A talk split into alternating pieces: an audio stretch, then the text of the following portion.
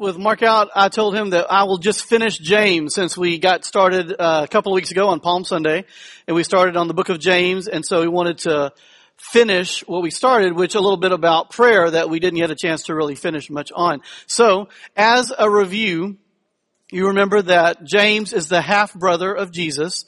He was one of Jesus' siblings, and he wrote the book of James. Most scholars agree. Uh, there is some debate on that. Also, when the book was written, uh, some believe that it was written early on, one of the first books, and it is referred to as the Proverbs of the New Testament. And so I'm going to look at it as a lot of books from a theological library. If you uh, happen to know someone who has a theological library where you could go in and pull a book off the shelf and talk about some of the components of that part of the book. Speaking of theological library, Mark Lanier, of course, has the Lanier Theological Library. I'm glad he was able to get that one since his name is associated with it. Worked out really good.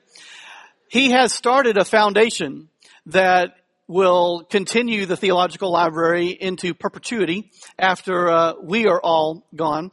If you have any desire to give to that foundation in next week's um, email, I'll send that information on how to send any money that you want to give to the foundation, or you can email me and say, hey, I need that information, and I'll send it right to you. Or you can call the Theological Library, the Lanier Theological Library, give you all the information that you need to uh, help out with their foundation.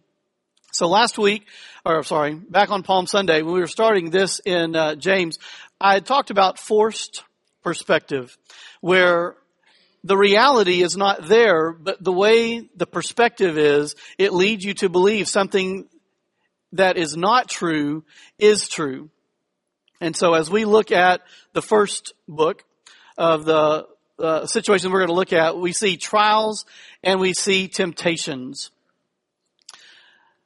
Here's those perspectives. What I want to do is show you the real perspective, the, the picture on the right, is a real perspective of a golf ball. On the left, obviously it's skewed so that if you didn't know anything about golf balls, you would think that, well, I guess they're that big and you have to have two or three people to move it around the golf course, which would make golf a, not a very fun sport at all. But the actual size of the golf ball uh, fits right there over your eye. And so what we need to do as Christians is keep our eye on the ball. Thank you. So, quick note, last time I taught, I had a little problem with the Elmo. Today, the Elmo's gone, so we have the old Elmo, and I'm gonna have some more problems with that. It is causing issues. But I do have some of the scripture here in our PowerPoint. So, just in way of review, wanted to look at a couple of things. One, the uh, perspective on trials. That was something that we all got. It's real easy. It's a very uh, classic theme in the book of James, where in uh, John 16, 33 is a cross reference that says, I have said these things to you, Jesus said to his disciples, that in me you may have peace. In the world you will have tribulation, but take heart.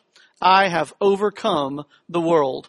So when James says, in James 1, consider it all joy, my brethren, when you encounter various trials, knowing that the testing of your faith produces endurance, consider it joy.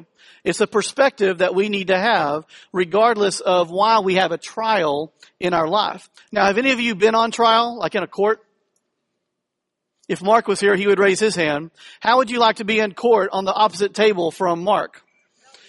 Not only would that be a trial, but it would be like an additional trial in your life and uh, as you are worrying and focused on that part of it. But regardless of the trials that we have in life, James is saying that we should consider it joy. So the word there is more like calculate. To consider something, it's, it's to calculate it.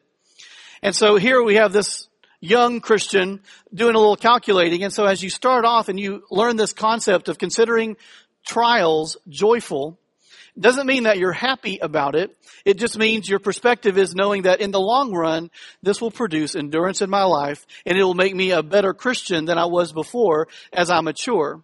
Mature Christians can look back and say, I'm so glad I had those trials.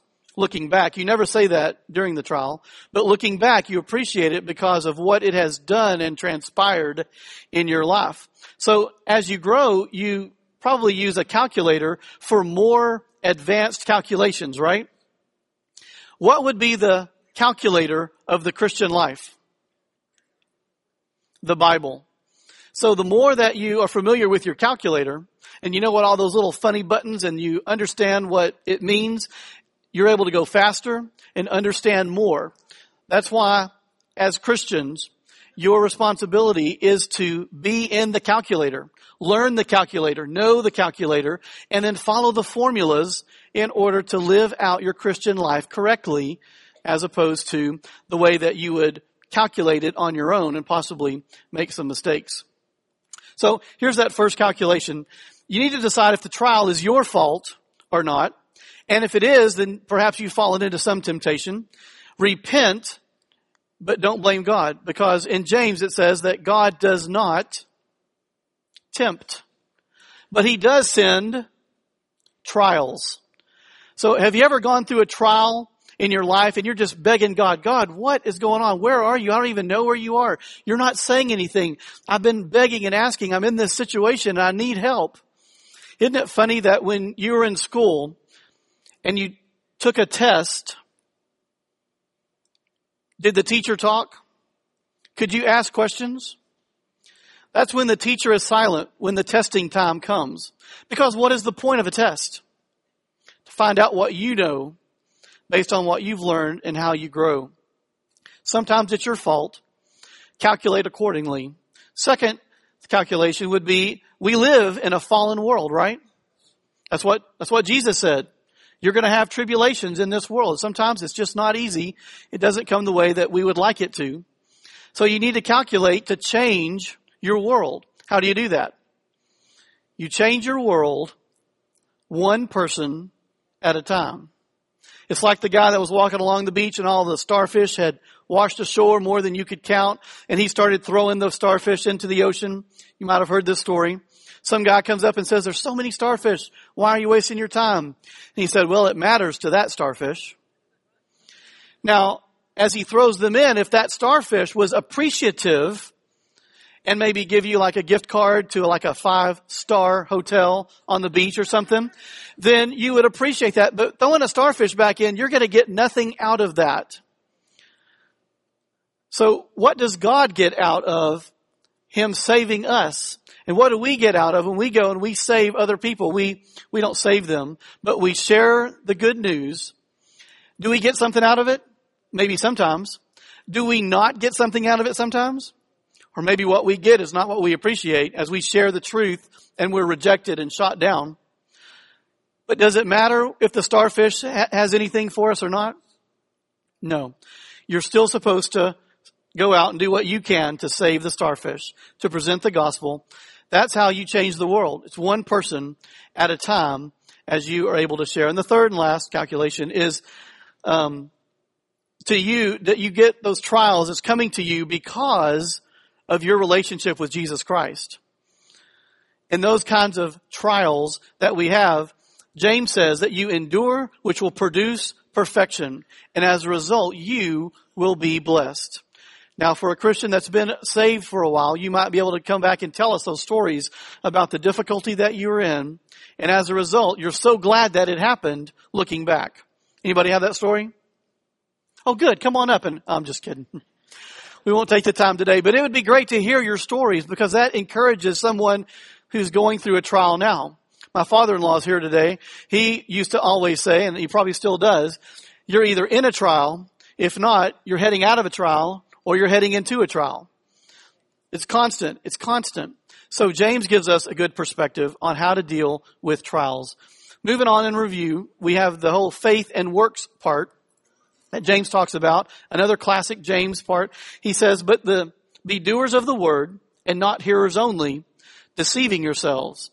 Verse 25, being no hearers who forgets, but a doer who acts. Don't be a hearer who forgets, be a doer who, a doer who acts.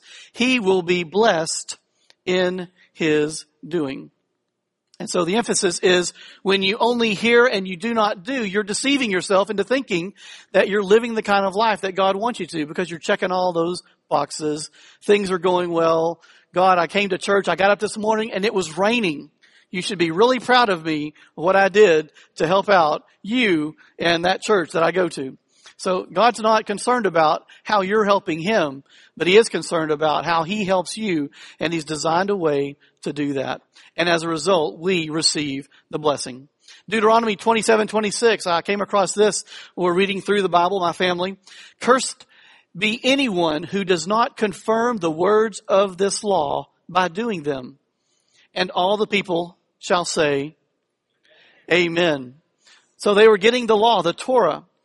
And the way to confirm the law is to obey it, to do what is requested. So this is definitely not new. And then James gets down to the part about religion. Uh, 226, well, the part about religion is that we need to take action. He says true and undefiled religion is what? To help widows, orphans. He boils it down to these are things that you should be doing and you're thinking, oh, well, I thought I went to church and that was good enough. We need to be reaching out and helping other people. And so I wanted to remind you that Serve Saturday is coming up on Saturday.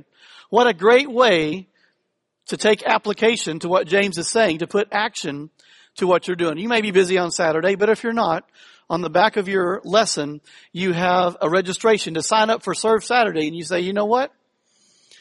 I need to be doing more. Not that I'm not doing anything. I do, I do things, but wouldn't it be great to serve with my church family to say, hey, yes, I want to be a part and I want to serve with each other. Uh, Lorraine, I want you to come up. I want you to talk about another part of the service of serving others. We have a, a little drive going on, and then you wanted to also mention about the ladies. Is that microphone down there? We're, we're doing points for home in the middle of the lesson as we try to ways, find ways to apply what is being going on. Lorraine, did you not get my memo? Yes. Okay. you've, you've convinced us. Good morning. I just want to thank everyone for the paper towels that have come in. Thank you so much. Um, the Gracewood family is just going to really appreciate what you've done. And we have one That's more right. Sunday right. left. So if you still want to bring paper towels, please, please feel free to bring those. Um, also, ladies, um, just want to remind you that next month, the 26th, is our ladies' night out. I sent out an email, so just contact me. Let me know if you're coming. I just need to get a start getting a head count.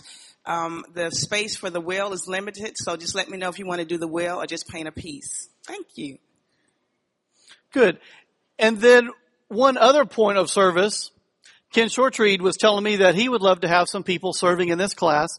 Coffee, back in the back. You, you don't have to come early, just come when class starts or a little before class so that you can sit down and pour. You can pour out the blessing of coffee if that blesses you then uh, right here in the back. Ken, wave your hand. So there he is back there. You can barely see him, but um, an opportunity to serve here in the class. We should be serving in church. We should also find ways to serve outside of church. And this may ring true for you. Uh, the words of Rich Mullins: "Faith without works." Did y'all see that screen door on that submarine? How would you like to take a cruise on the uh, submarine. Yeah, uh, the song is something like, Faith without works is like a song you can't sing. It's about as useless as a screen door on a submarine.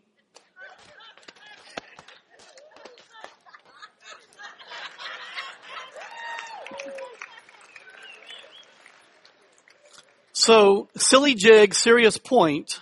Faith without works as useless as a screen door on a submarine, James says faith without works is dead. A screen door on a submarine is the same as dead if you happen to be diving. Moving on, in review, we also talked about the tongue. This was an epitaph on a cemetery uh, stone that says, Here lies as silent clay Miss Arabella Young, who on the 21st of May began to hold her tongue.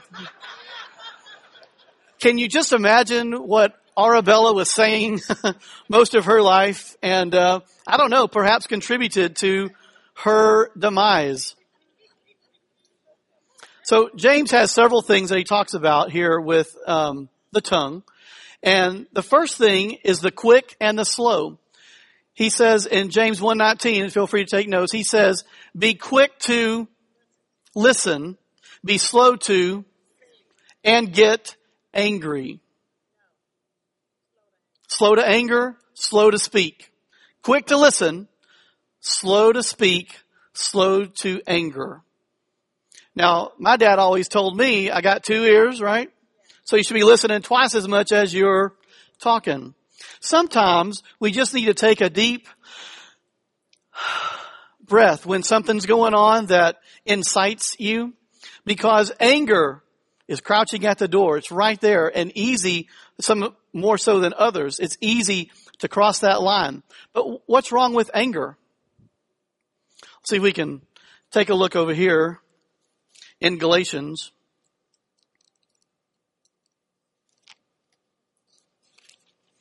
Everything on this side of the Bible, I think, is going to work better.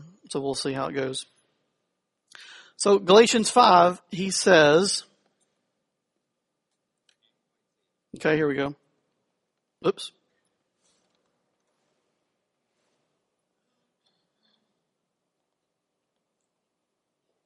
Almost. There it is. But the fruit of the Spirit is love, joy, peace, patience, kindness, goodness, faithfulness, gentleness, self-control. Against such things there is no law. Now, you're familiar with that, the fruit of the Spirit, right? Did you know that preceding that, there's a list, another list, you know what that is? The fruit of the flesh is what I like to call it. So let's look up here. Start here in verse 19. He says, Now, works of the flesh are evident. You don't have to tell someone I'm doing this. They are evident. Sexual immorality, impurity, sensuality, idolatry, sorcery, enmity, strife, jealousy, fits of anger, rivalries, dissensions, divisions, envy, drunkenness, orgies, and things like these. In other words, this is not a complete list. There's more. I warn you, as I warned you before, that those who do such things will not inherit the kingdom of God. Then he goes into the fruit of the Spirit. So being slow, quick to, quick to listen, slow to speak, slow to anger is one of those things that as mature Christians we move toward. It's not something that you get automatically. So here in Galatians 5 is a great note for you. If you're dealing with, as I read the list of the fruit of the Spirit, if you're having trouble with any one of those, because as I read, you might have thought, I got that one. Okay, I'm good there. Patience, I need to work on that. Oh, you need to work on that? That's God's invitation to you to work on being patient. Now, I think I've told you all this before, but I used to, on Facebook, when it came time for someone's birthday, I would send a birthday happy birthday. But instead of just happy birthday, which everybody does, if y'all are on Facebook, you, people, birthday is happy birthday, happy birthday. Hope this day is great. Hope this day is great. Happy birthday. Hope you're having a great day. Exclamation point, exclamation point, happy birthday. So you get like 50 or 80 of these, 100, depending on how many friends you have. But I thought, let's add something to kind of break that up a little bit. So I'd always put happy birthday so and so. What is something that God is teaching you in this uh, well, what is something that God taught you in your last birth year that you can use in your new birth year? Is that good? Would, would you answer that if I asked it?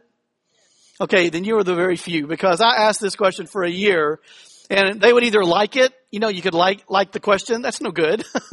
it's a question. You can't like it. You have to answer it. If I pressed them and they finally answered it, you know what the number one answer was? Patience.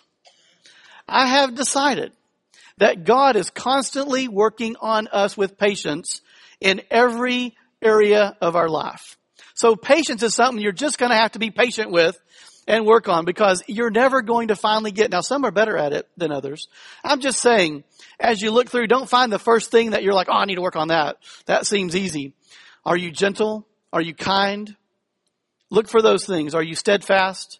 Find ways and, and find those things that you need to take care of. So here's back to James. That was a cross reference of dealing with the tongue because it's with the tongue that we express our anger. That is not of God. He does not want it. Now there's a righteous indignation that we're not talking about today, but that is being mad at the right thing for the right reason and you respond appropriately.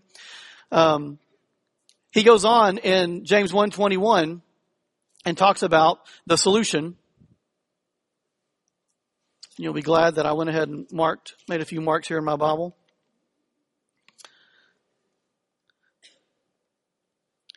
Here is James's solution to that whole thing of avoiding the wrong kind of talk. Therefore, put away all filthiness and rampant wickedness and receive with meekness the implanted word which is able to save your soul.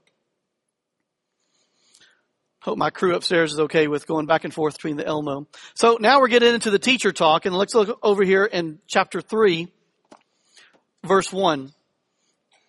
This is important. He says here, James says in verse 3, Not many of you should become teachers, my brothers, for you know that we who teach will be judged with greater strictness. So we're recruiting for teachers here at Champion Forest. Um, could we? Are there any volunteers? I'd just like to ask you to sign up in the back. I'm sure the line's going to be long, but uh, just wait in time because I know that's your passion.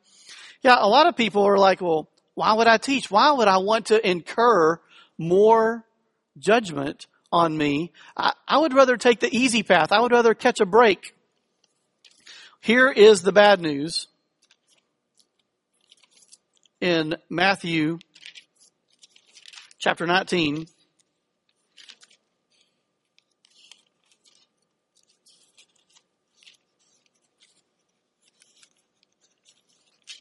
Matthew 28, 19. It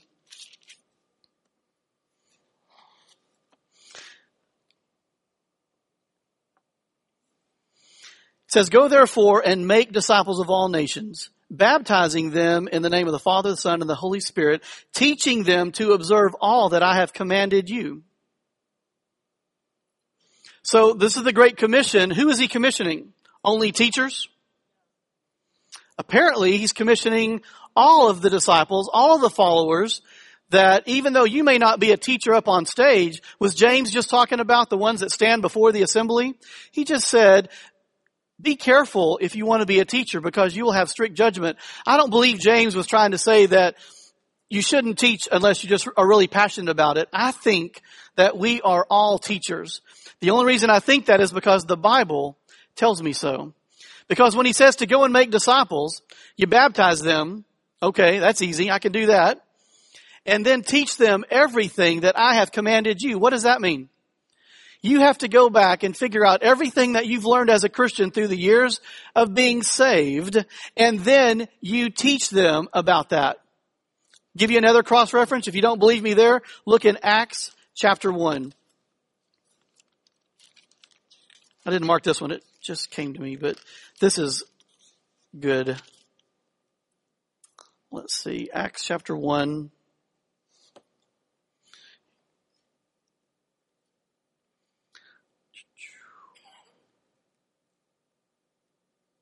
Okay, right here in verse 3, y'all see that? Nope.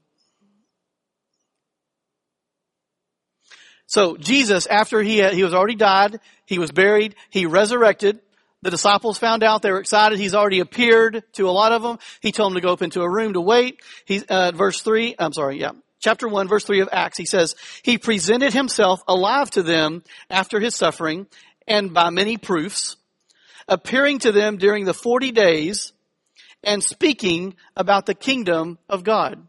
So for 40 more days. So Jesus had been teaching the disciples for three years.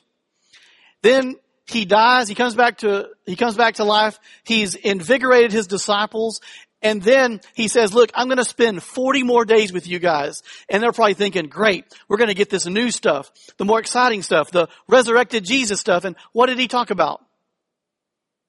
The kingdom of God. That's exactly what he was talking about the three years prior to the kingdom of God. It's something that we need to constantly be learning. And I commend you for being here. You definitely are. But who are you teaching about the kingdom of God? Jesus modeled how to do that, and then he exemplified it how to do that, and then he told you how to do that. Go make disciples, baptize them, and teach them everything that you know. Is that practical? I think so. He used a couple of illustrations, James did, about the tongue. It's like a bit in the horse's mouth. We used to have horses when I was growing up, my aunt and uncle's house out in East Texas. Anyone from Point or Greenville? Okay, okay, you know where it is, maybe. Uh, I was about seven years old. We would ride horses every once in a while. We we lived in Mesquite, the city, so we'd drive in the weekends. We'd go down to the country.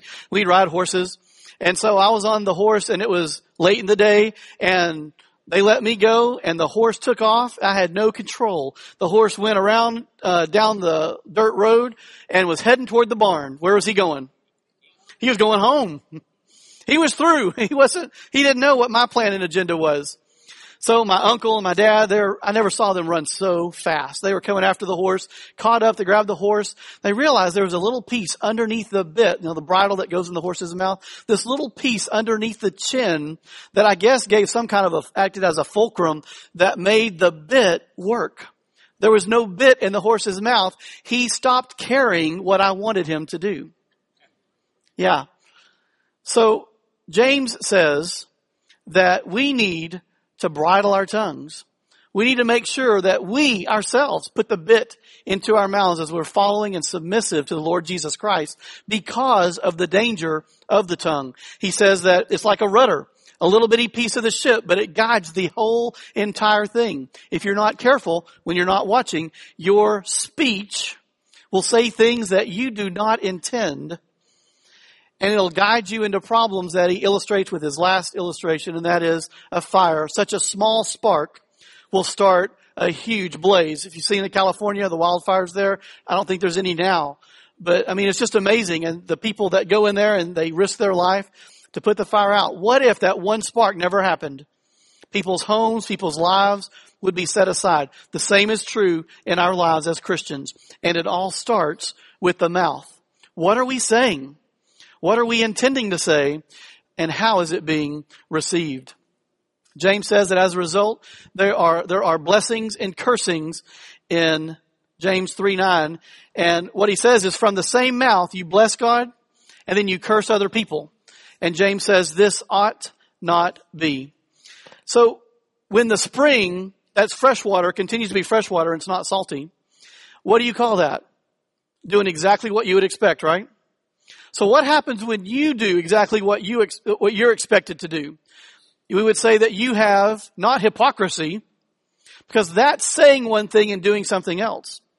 But to say something and to do that, to be true to yourself, to be whole, what do you call that? Integrity, right? So integrity is from the Latin word integritas. If you go to the Elmo here, see if we can see where we are integritas. We get our word integer from that. Does anyone know what an integer is? Are these integers? Any math whizzes here? Are these integers?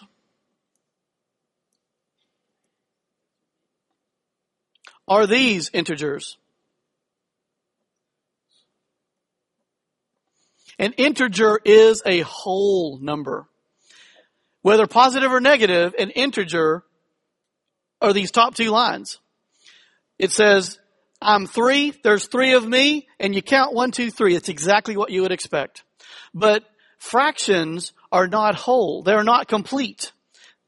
They're only a part of the whole, and that's what a hypocrite is. So James is saying, do you have integrity? He says, when you swear, or you shouldn't even swear. You should let your yes be yes and your no be no. Who said that? James did, but who said that before James? Who, who was James listening to? Yeah, absolutely. Jesus said that same thing. Don't swear by oaths in the Sermon on the Mount, Matthew chapter 5. Let your yes be yes and your no be no. Otherwise, when you don't do that, it leads to evilness, wickedness. So what happens if you commit to doing something and then something better comes along? And you like, yeah, something came up. Um, my parents came in. which is not true, but you're just trying to present yourself so that you can do what better came along. This may never happen again. You don't understand. So I tell a little bit of uh, shadiness in order to not put myself in a bad position because I don't want to hurt them. And I go and do this other thing that I wanted to do. That's not right. This ought not be. If you say yes, you should do it. If you say no, you should not do it. But what happens, now I'm not saying you can't ask, something better comes along. You can ask, listen, something else came up. Would it be okay if I moved you to the next week and I did this other thing? Be, yeah, that's fine. Or no, the president of the United States is only coming here today. I need you. Okay. I'll come and be a part of that. I, I, I, I committed to it. I'll do that. Psalm 19 says that you swear to your own hurt. That even if it hurts me, I'm going to have integrity and I'm going to do the right thing. And that's what James is talking about here. With the tongue, you say what you're going to do and then you do it, which makes you someone of integrity, an individual of integrity. These are the cross references I did. I told you Psalm 19 looks like it's Psalm 15:4. Psalm, Matthew 5:37 is where Jesus says, "Let your yes be yes, let your no be no." James 5:12, "Let your yes be yes and your no be no." Speaking of, he also says there's blessings and cursings. If you're happy, sing praises. We have a hymn sing coming up here at Champion Forest Baptist Church. This is another practical example that we're doing announcements within the lesson today. A hymn sing this Friday night at seven o'clock in the chapel where we do what? Sing praises to God. But we should be careful because have you ever sang a song and as you sang it you realized this is not true for me? Ever done that? Maybe you sing the old favorite, Holy, Holy, Holy. And then you're looking at yourself and you're thinking, what have I done this past week? There's nothing holy about me. There is something holy about him, but I'm not even prepared to come into his presence and sing praises. That would be a hypocrite. So we have to be careful even as we worship God, whether it be in song or in prayer or in teaching or even in listening.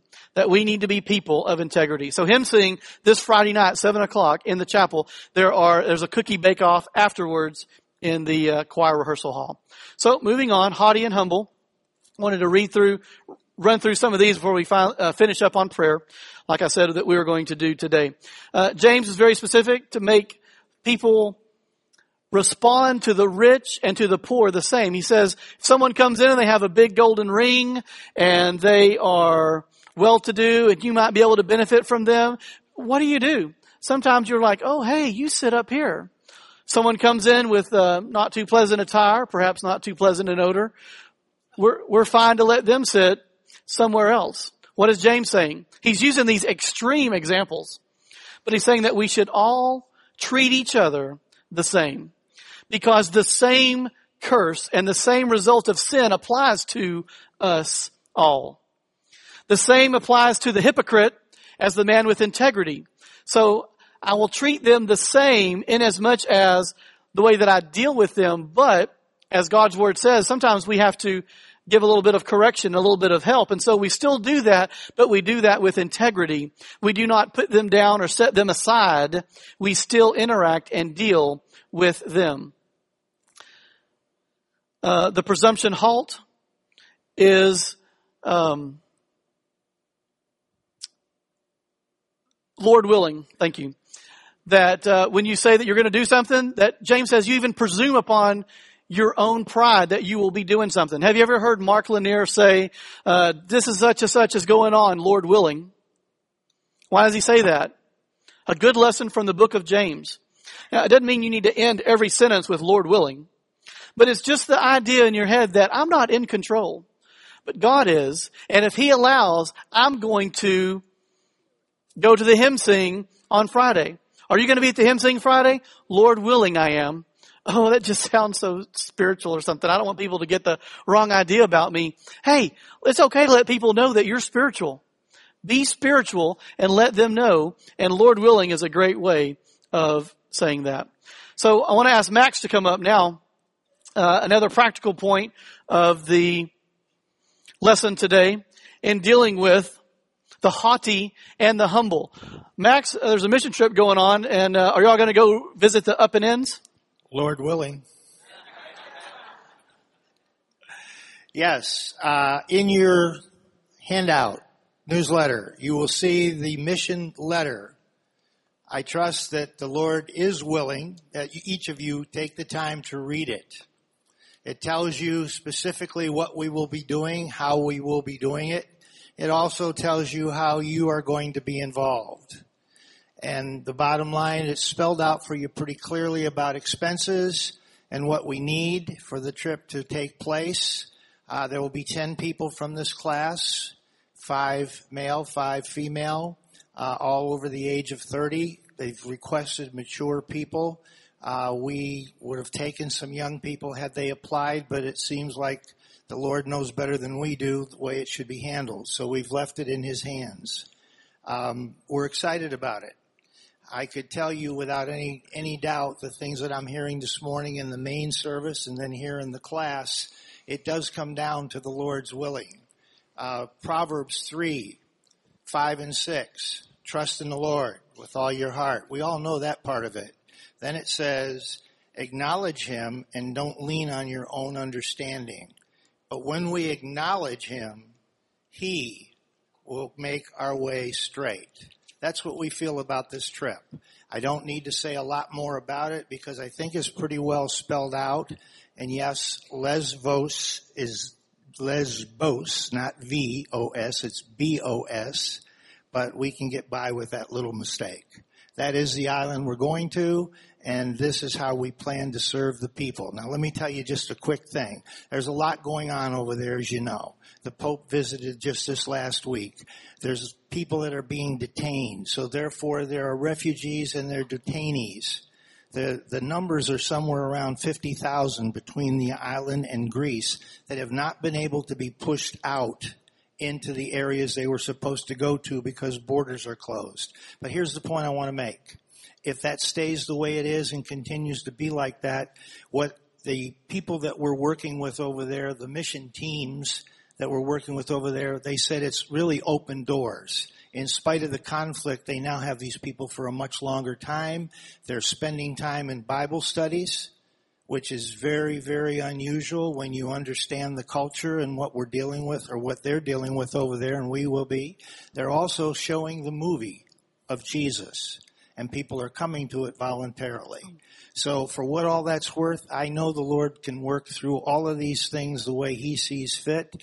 We just need to be willing to say, the Lord willing, will be there.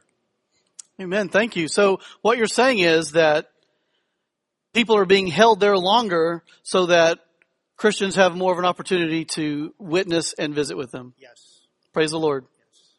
And the one thing on the list or on the letter, please notice, uh, we need to know if you know as soon as possible what your commitment will be so we can move, move forward with airfares and deposits and things that we have to get across the seas. Thank you. So that's exciting that our class has a great opportunity to be to respond to this opportunity and this trip to be able to share. I mean, this is the application of what we're talking about today. Faith without works is dead. So don't show your works to be saved. Show your works as a result of being saved to show the world that we are different and that we're doing what we are called to do, which keeps us from being a hypocrite. Sometimes when you're sharing with someone and they shut you down, the first thing I tell them is, well, I'm a Christian, so you know that if I don't share with you, you would call me a hypocrite. And they would say, well, you're right. So I'm just being true to what and who I am. Praise the Lord. Okay. Finally, as we close out, we're talking about prayer. Last time we talked about uh, there's signs all over that talk about prayer. Prayer is probably the most practiced Christian activity in the world. And it goes beyond Christians, obviously, because I was talking to the lady who was at this sign. She was a Muslim, but she said she still prayed. Uh, what about pagans? Do pagans pray? Yeah, at least they say they do. Like, have y'all, y'all watch any reality TV? Sometimes no one's going to admit to that. That's fine. Keep your hands down. We're praying for you. I've not either, but I've heard, I've heard that when something's going on and you, have this person and you, you know them by the way they've been behaving through the, through the show, each week you, you watch them progress. They can't hide the whole time who they really are. It comes out and then they're in the middle of this big challenge and all of a sudden one of them says, Oh God, we need you here, man. We need you. First of all, you just called God man. That's a problem. Second of all, you can't just call on God whenever you want, but this is the culture that we live in. And so I said this a couple of weeks ago that I think that prayer is one of the most misunderstood activities in the life of people, especially Christians, because oftentimes we don't learn about prayer from the Bible. We learn it from people that have been passing down their prayer activities and although they mean well, are not always correct. Now, I'm not saying that they're always incorrect for sure, but as Christians, it would behoove us to go back and see God's Word as we understand what and how prayer exists, what it's for and how it works. There was a story the other day on the news, and it was back on near Palm Sunday. Uh, there was a a site on Facebook. It was the Christian Prayer Community or something like that and they would provide prayer and you would just send them money depending on the size or how much prayer you wanted between 25 or $9 and $35 was the price that you could ask them to pray or, and they had special pastors and, and uh, spiritual people that would pray for you depending on how much you prayed. Prayed. Fake prayed. Because it was a, it turned out to be a hoax. All of the ministers, they did not exist. They were just names that were made up. And this kid was raking in uh, $7.8 million in like four years on a pay to pray site. Why is that? People are desperate, aren't we? It includes us. Not that we would fall for this particular scam, but people are desperate and whatever can get them a little edge on the competition, on their health situation, whatever it is, we'll do almost anything in order to get ourselves into a better position. Now, I'm not saying that everyone is like that, and I'm not saying that you are like that at all. And even the ones that mean well, um, just let's just talk a couple things about it. So I wanted to divide it up into two areas, things that we need to axe off and things we need to act on, apply when it comes to prayer. Not an exhaustive list, but just as I've studied and learned about the things of prayer. And you know, Mark, he spoke on prayer from out of Hebrews the week before Palm Sunday. If you've not heard that, please be sure and download that on our website and you can hear his perspective, which we, we line up on the things that he was talking about. In fact, I listened to it. I downloaded it on my phone and I was walking through Kroger. I was listening to it to make sure that I wasn't repeating some of the things that he said because he'd already taught it. I'm trying to move on to some other things. And I got quite a following in the store. People were gathering around listening to Mark teach on my phone. It was a good, uh, spiritual experience. So one of the things we need to axe off and get rid of is praying as a last resort. And you may say, well, I don't do that. But if you look at your life and say, well, you know what? It is true, if I get honest, that oftentimes I try to work out things the best I can.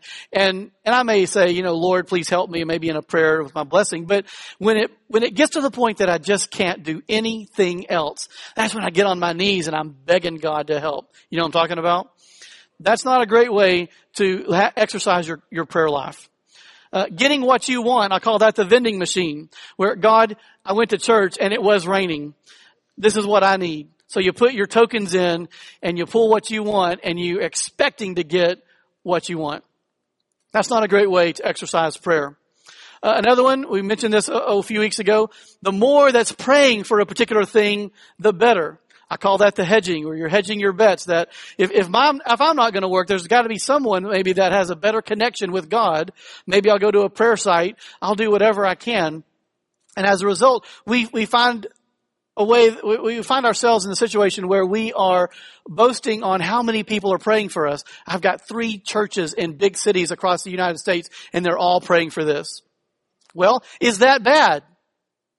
No, absolutely not. Is it bad that a lot of people are praying for the same thing? No. What I'm commenting on is that does it change the power of God responding to a situation? Absolutely not. And why is that? Because God is the same yesterday, today, and forever. And what I do, does what I do cause God to act differently? He's the same. Now, if I accept him as my savior, he responds to that in a particular way, just like he said that he would, but he never said that about prayer, although he asked us to pray. So there's no doubt about that. We all should pray and pray to God. So I mentioned this a few weeks ago and I said, um, have you ever heard someone say, like in a church setting or maybe during a prayer, that when two or more are gathered in his name, Jesus says, I'm in their midst. We're gathered together, so he must be here. Right? Does that make you feel any better? Does anyone get fooled that maybe Jesus wasn't here before we gathered together? Is Jesus in the empty room? Absolutely. What about the individual who goes to see you at the pole? Y'all familiar with see you at the pole in September? And they go to see you at the pole and they get there and nobody else showed up. Does that little boy have to say, huh, I gotta find someone else or Jesus is not here? Does he? No. Is God going to respond to him just as powerfully as if he had 20 of his best friends praying with him about the same thing? God's the same. He responds the same. It doesn't mean anything different to God, but it does to us. It does to us. Isn't it, isn't it better for us if we have more friends gathered together and we're praying about something particular? In the name of Jesus? Yes. So that's great. All I'm saying is, is that the idea that we sometimes get in our heads and sometimes that we communicate by the things that we say, even though we do not mean it, is that the more people that are involved, that God's going to do something different, that we're able to sway Him just a little bit more. In uh, Matthew 18 is where we get this verse about two or more gathered in His name. I just wanted to make a couple of comments about it. See if I can find it here. In Matthew 18, right here, 15. If your brother sins against you, go and tell him his fault. Between you and him alone, don't bring anybody else in. If he listens to you, you have gained your brother. But if he does not listen, take one or two others along with you, that every charge may be established by the evidence of two or more witnesses. Verse 17. If he refuses to listen to them, tell them, tell it to the church. And if he refuses to listen even to the church, let him be to you as a Gentile and a tax collector. Truly, I say to you, whatever you bind on earth will be bound in heaven, whatever is loosed on earth will be loosed in heaven. Again, I say to you, if two of you agree on earth about anything that they ask, it will be done for them by my Father in heaven. For where two or more are gathered in my name, there I am, there I am among them. Has that ever struck you as odd? I'm the kid that grew up in church. I grew up, been in a Southern Baptist church all my life, and I think about things. And when I hear something, I, I parse the words and I try to figure out, okay, what does this mean? How does it apply? So if the Bible Jesus himself is saying, when two or more are gathered, I'm in their midst. Why is he saying that when I know that Jesus is with me in my heart when I'm all alone? He's everywhere. He's all the time. He's omnipresent. He's, there's nowhere that he is not. He is everywhere. Then why would it say when two or more are gathered, I'm there? Some have told me, well, if two or more are gathered, he's there just as much as the one. It's just that two or more are there, but then it'd be silly to say. And why didn't he say when 20 or 30 are there, I'm in their midst? Because that's true too. He just didn't say that. Why is this being said? Do you understand the context now of chapter 18, Matthew? It's dealing with something that we don't talk too much about, but it's church discipline. Where if your brother has a fault, you're supposed to go to your brother and deal with it between you and a bunch of other people? No. Between you and him, keep it between yourselves.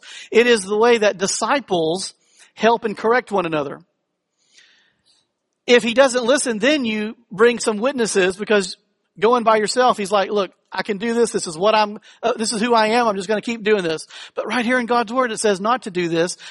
What are we going to do? It doesn't matter. I'm still going to be a part. Well, you're, you're a bad witness to Christians. You're a bad witness to our church. Let's just say this is actually happening. So you bring two or more witnesses. Why two or more witnesses? Mark's talked about this in the court of law, the Jewish court of law. Could you condemn anyone with less than two witnesses? No. You had to have two or more witnesses for the Jews in order to convict someone and give them their punishment. This is the same thing. It is dealing with church discipline where two or more have to, okay, well the third step is then you bring it before the church. If, if he doesn't listen to the witnesses and he doesn't listen to you, and you've gone through these things, it's a sin, it's a known sin, people know about it, you have to deal with it. The step three is you bring it before the church, and if he still does not respond to the church, you treat him as a Gentile, as a tax collector. This is before the Gentiles were brought in. Jesus hadn't died, resurrected. Paul hadn't been on his road to Damascus. This was still a very Jewish thing. Christianity. Well, yes, we call it Christianity at this point, Jesus was uh, not yet died on the cross. But at this point, it was only dealing with the Jews. So treat them like a Gentile. What does that mean? You vote them out of the church. They can no longer come along in, in your assembly. So, Jesus says, you can't just go around voting people out of the church. That's not going to work. Just like in the Jewish court of law, there has to be two or more people in this forum that come together and make this vote. And what does Jesus say? When you do, I am there in your midst, affirming or denying what is bound on earth will be bound in heaven. What is loosed on earth will be loosed in heaven. That gets into the fourth thing I say to axe off is agreeing in prayer. Have you ever agreed in prayer? Okay, hear me, hear me well. Agreeing in prayer is good not a problem. But if you think that it's a special thing that if I agree, I'm more likely to get the attention of God, that's where the problem is. And that's what I'm addressing. Not the fact that when Christians, they should agree in prayer. They probably will, even if they're not trying to, because they're desiring the things of God as they look at His scripture.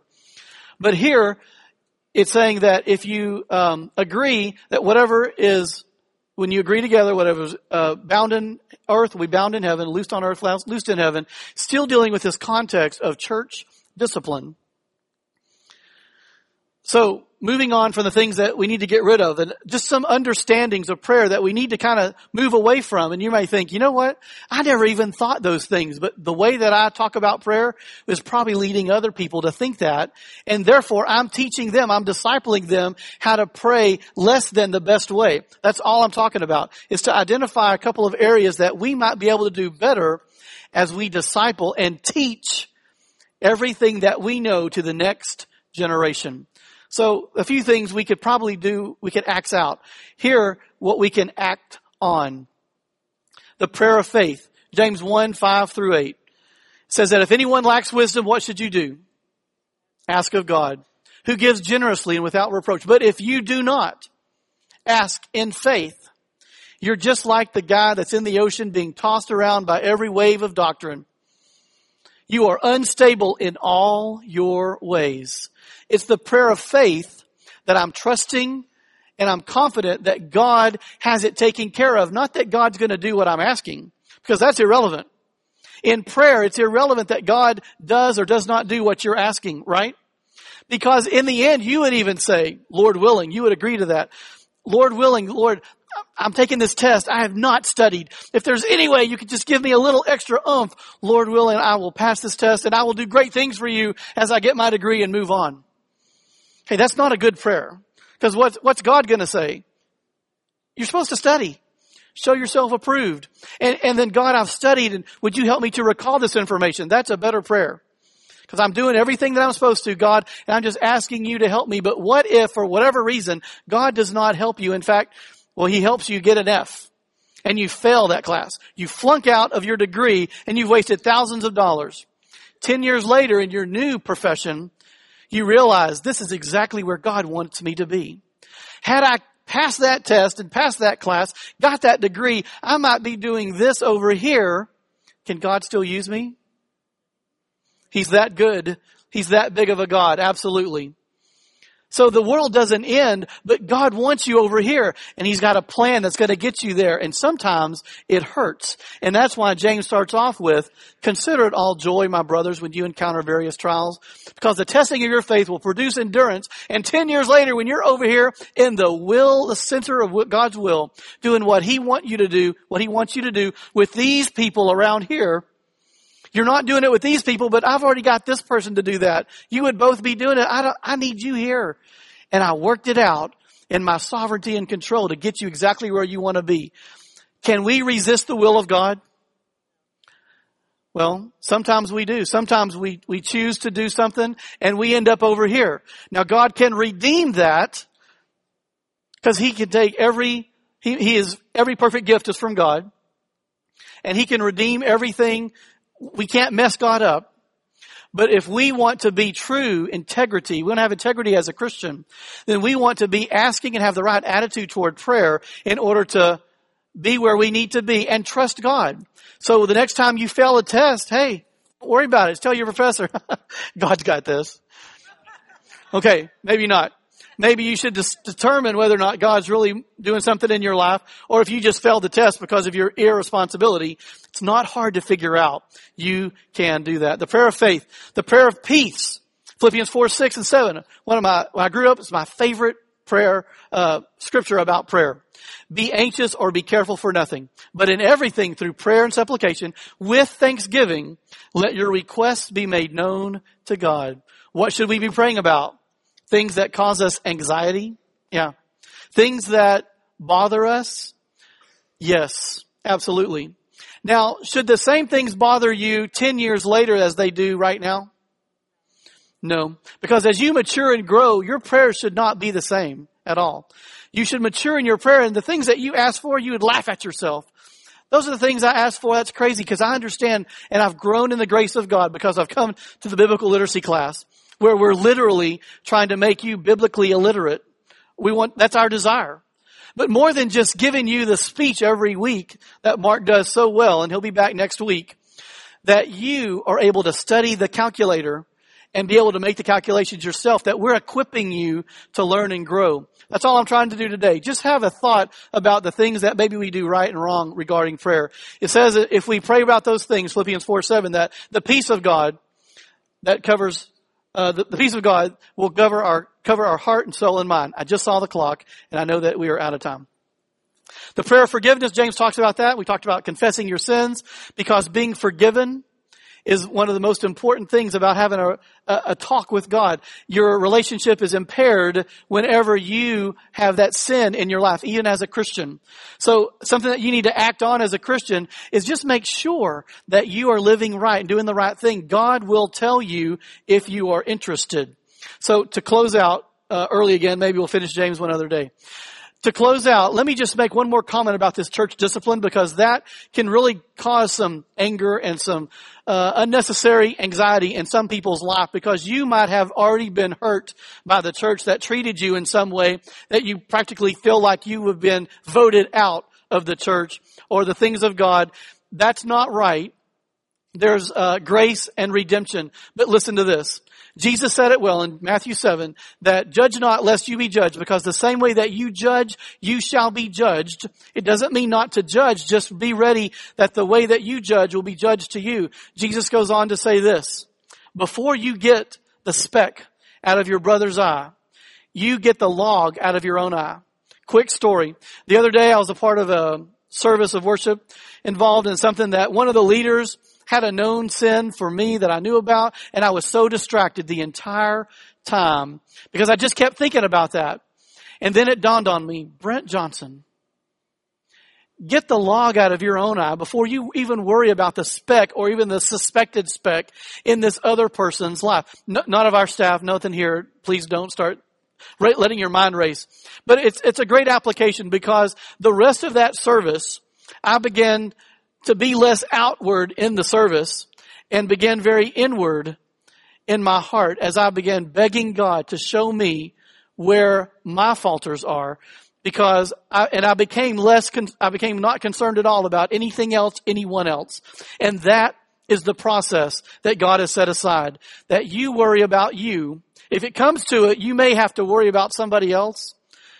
But first and foremost, we are to worry about ourselves. And in prayer, Pray Psalm 139. Holy Spirit, search me and know me. If there is any wicked way in me, let me know. Because the thing I want the most is to have an unhindered relationship with you not that I can pray and get everything that I want as I pull the vending machine levers, but that I can seek you out and do exactly what you're calling me to do, to be at the right place at the right time, never to presume upon you, but to do exactly where you have called me to do in the place you've called me to do it. in whatever state you're in, even if the state is Texas. Let's pray. Our Heavenly Father, we are so thankful that you have provided these formulas for us to go about dealing with our Christian life. Father, I'm sorry for the delay of time today. Thank you for the lesson. I pray that you would implant it into our hearts. Help us all to understand what it is that we're trying to teach from your word so that we can grow and learn as a result of being blessed by you. Father, I pray that same blessing on these friends that are here today. And we pray it in Jesus' name. Amen.